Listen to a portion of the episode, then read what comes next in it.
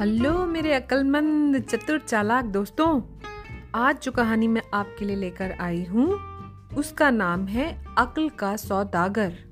और ये है गुजरात की लोक कथा यानी गुजरात स्टेट में कही जाती है, सुनी जाती है और सुनाई जाती है। तो भाई, एक गरीब अनाथ ब्राह्मण का लड़का था। अपन पैसा वैसा कमाने के लिए उसके पास कोई तरीका नहीं था और ना ही कोई काम था, पर वो बहुत चतुर था। बचपन में पिता को देखकर वो कई बातें सीख गया था। एक दिन उसके दिमाग में एक यूनिक आइडिया आया अद्भुत विचार।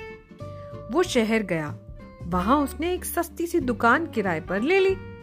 दो एक पैसे खर्च करके कलम, स्याही, कागज़ वगैरह खरीदा और दुकान के बाहर एक बोर्ड लगा दिया। उस बोर्ड पर लिखा था, अक्ल बिकाऊ है। उस दुकान के आसपास सेठों की बड़ी बड़ी दुकानें थीं। वो कपड़े, गहने, फल, सब्ज़ियाँ वगैरह, रोज़मर्रा की चीज़ें बेचा करते थे।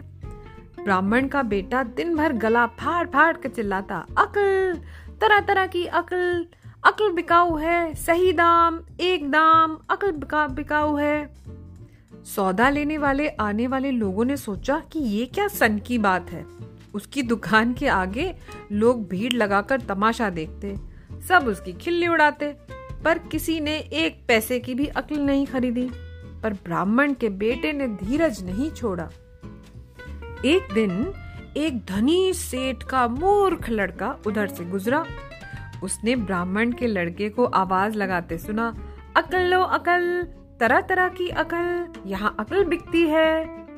सेठ के बेटे के पल्ले कुछ नहीं पड़ा कि ये आदमी क्या बेच रहा है।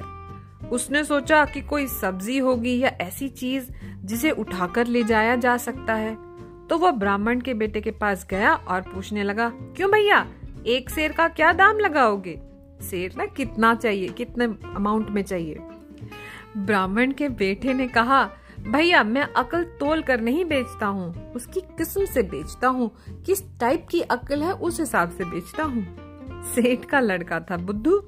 उसने एक पैसे का सिक्का निकाला और बोला कि एक पैसे की जो और जितनी अकल आती हो, बस उतनी दे देना। ब्राह्मण के बेटे ने एक कागज़ का पुर्जा लिया, एक पीस लिया पेपर का, और उस पर लिखा, जब दो आदमी झगड़ रहे हो तो वहाँ खड़े होकर उन्हें देखना अकलमंदी नहीं है। और ये कागज़ का पुर्जा सेठ के बेटे को देते हुए कहा कि वो उसे अपनी पगड़ी में बाँध ले। सेठ का बेटा घर गया और पुर्जा अपने पिता को दिखाते हुए कहा, बाबूजी, देखिए, मैंने एक पैसे की अकल खरीदी है। ये देखिए ये देखिए। सेठ ने वो कागज़ का पुर्जा लिया और पढ़ा। उस पे लिखा था, जब दो आदमी झगड़ रहे हो तो वहाँ खड़े होकर उन्हें देखना अकलमंदी नहीं है। सेठ को आया गुस्सा वो बेस बेटे पर बरस पड़ा। गधा कहीं का, इस बकवास का एक पैसा?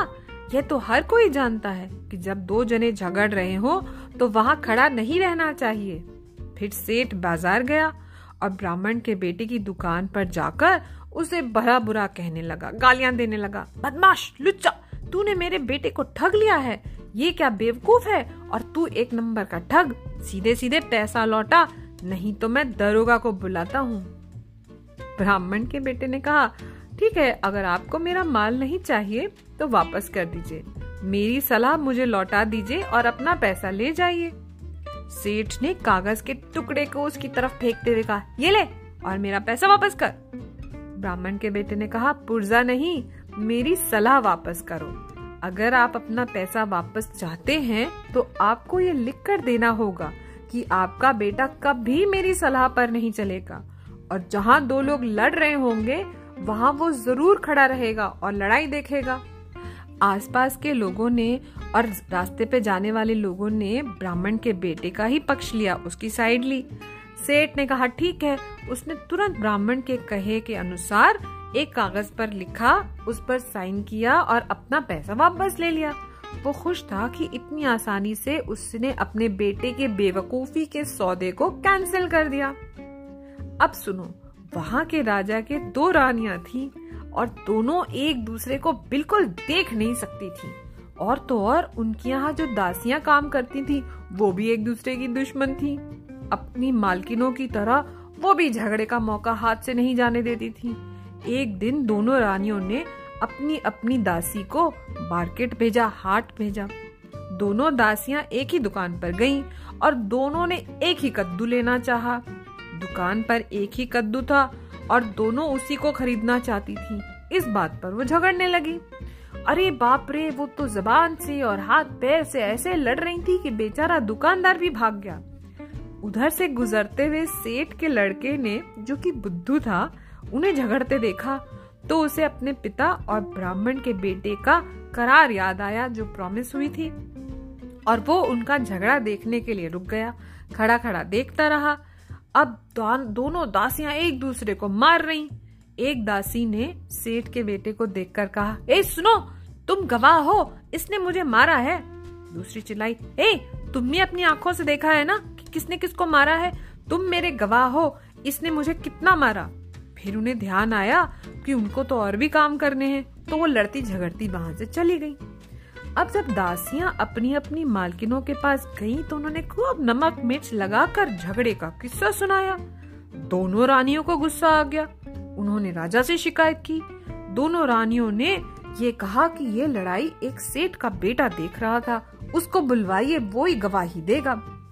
अगर उसने हमारा पक्ष नहीं लिया तो हम तो उसे जेल में पड़वा देंगे। अरे बाप रे, सेठ के बेटे के तो होश उड़ गए। सेठ को इतना पता चला तो उसकी तो हालत खराब। आखिर बेटे ने कहा, चलो एक काम करते हैं बाबूजी, उसी ब्राह्मण के बेटे के पास चलते हैं। वो अक्ल बेचता है। देखें, वो इस मुसीबत से बचने के लिए क्या सलाह देगा? तो भाई सेठ और उसका लड़का ब्राह्मण के बेटे के पास पहुँचे। ब्राह्मण के बेटे ने कहा कि वो सेठ जी के बेटे को बचा लेगा, पर इसका फ़ीस लगेगी, इसका शुल्क होगा पाँच सौ रूपए। ओहो, सेठ जी को अपनी जान बचानी थी। उन्होंने पाँच सौ रूपए दे दिए। ब्राह्मण के बेटे ने कहा, सुनो, जब वो तुम्हें बुलाएँ तो तुम पागल होने की एक्टिंग करना। ऐसा दिखावा करना जैसे उनकी कोई बात भी तुम्हारी बात समझ में नहीं आ रही है। अगले दिन राजा ने गवाह को बुलाया। राजा और मंत्री ने उससे कई तरह के सवाल पूछे, पर उसने एक भी जवाब नहीं दिया और बड़बड़ाने लगा। आए बाएँ शाए बोलने लगा। और एक भी शब्द राजा के पल्ले नहीं पड़ा। झुंझुलाकर राजा ने उसे वहाँ से बाहर निकलवा दिया। इससे सेठ का बेटा इतना खुश हुआ कि उसे जो भी मिलता, वो उससे कहता कि वो ब्राह्मण का बेटा बहुत बुद्धिमान है और आप लोगों को मदद चाहिए हो तो वहीं जाइएगा। शहर भर में ब्राह्मण पुत्र के कई किस्से मशहूर हो गए। लेकिन सेठ खुश नहीं था। उसे लगा कि उसके बेटे को हमेशा पागल बनकर रहना पड़ेगा। अब तो नहीं तो राजा को पता चल गया। तो उसकी उसके साथ झूठ बोला है तो मुसीबत आ जाएगी। तब वो उसके इकलौते बेटे को फ़ौरन जेल में पड़वा देगा। तो वो लोग फिर से ब्राह्मण के पास पहुँचे और बोले कि कुछ तो कीजिए जिससे कि ये मुसीबत टले। ब्राह्मण के बेटे ने फिर पाँच सौ रूपए लिए और कहा, जब महाराज मौज में हो तो तुम उन्हें सच्ची बात बता देना। इससे उनको हँसी आएगी, उनका मन बहलेगा और वो तुम्हें माफ़ कर देंगे। पर ये ध्यान रखना, उस समय वो खुश हो। गुस्से में उन्हें ये बात बताई तो समझो तुम्हारी खैर नहीं है। सेठ के बेटे ने वही किया। सारी बात सुनकर राजा को इतनी हँसी आई, इतनी हँसी आई कि उसने सेठ के बेटे को माफ़ कर दिया। अब ये बात सुनकर राजा सोच में पड़ गया कि ये ब्राह्मण का बेटा कौन है? इसको बुलाया जाए और इससे पूछा जाए। उसने उसे बुलवाया और पूछा कि क्या उसके पास बेचने के लिए और भी अकल है? ब्राह्मण के बेटे ने कहा, क्यों नहीं क्यों नहीं महाराज? बहुत है। विशेष कर राजा के लिए तो मेरे पास अकल का भंडार है, पर मेरा शुल्क मतलब मेरी फ़ीस, एक लाख रुपए होगी। राजा ने उसे एक लाख रुपए दिए और राजा को उसने बदले में क्या दिया? एक कागज़ का पुर्जा, एक पीस, उस पर लिखा था कुछ भी करने से पहले खूब सोच लेना चाहिए। इस सलाह से राजा इतना खुश हुआ कि उसने उसे अपना फॉर्मूला बना लिया। उसने अपने तकिए के गिलाफ के ऊपर इससे कढ़ाई करवा ली और ये लिखवा लिया। अपनी प्लेटों और कप्स के ऊपर लिखवा लिया ताकि वो कभी ना भूले। कुछ महीने बाद राजा बहुत बीमार पड़ गया। असल में हुआ ये कि जो उसका मंत्री था, उसने राजा को जानबूझ के बीमार करवाया था। उसने कुछ जहरीला भोजन खिलाया था और उसने वैद को भी घूस दे रखी थी। तो दवाई के बदले में उसको अजीबो गरीब जहर देने लग गए। अब दवाई राजा के सामने लाई गई। अब सोच में पड़ गया राजा कि वो बात तो मुझे याद है। सोने का प्याला उसने होंठ तक उठाया और उसकी नज़र उस शब्द, उन शब्दों पर पड़ी। कुछ भी करने से पहले खूब सोच लेना चाहिए। अब बिना किसी तरह का शक किए इन शब्दों पर सोचते हुए राजा ने उस प्याले को नीचे रख दिया और बड़े ध्यान से उस दवाई को देखने लगा। ये दवाई कुछ ठीक नहीं लग रही, उसके मन में ये बात आई।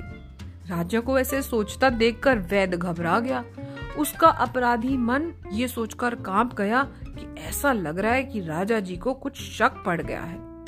और वो एकदम डर के मारे राजा के पैरों में गिर गया और माफ़ी मांगने लगा।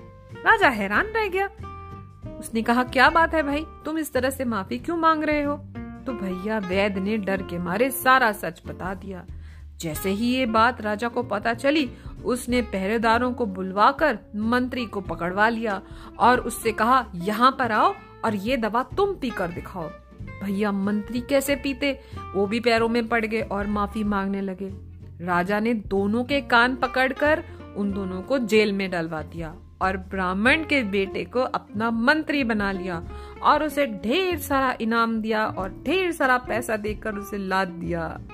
तो देखा कैसे अकल का सौदा हुआ और कहानी हो गई खत्म, पैसा हो गया हजम।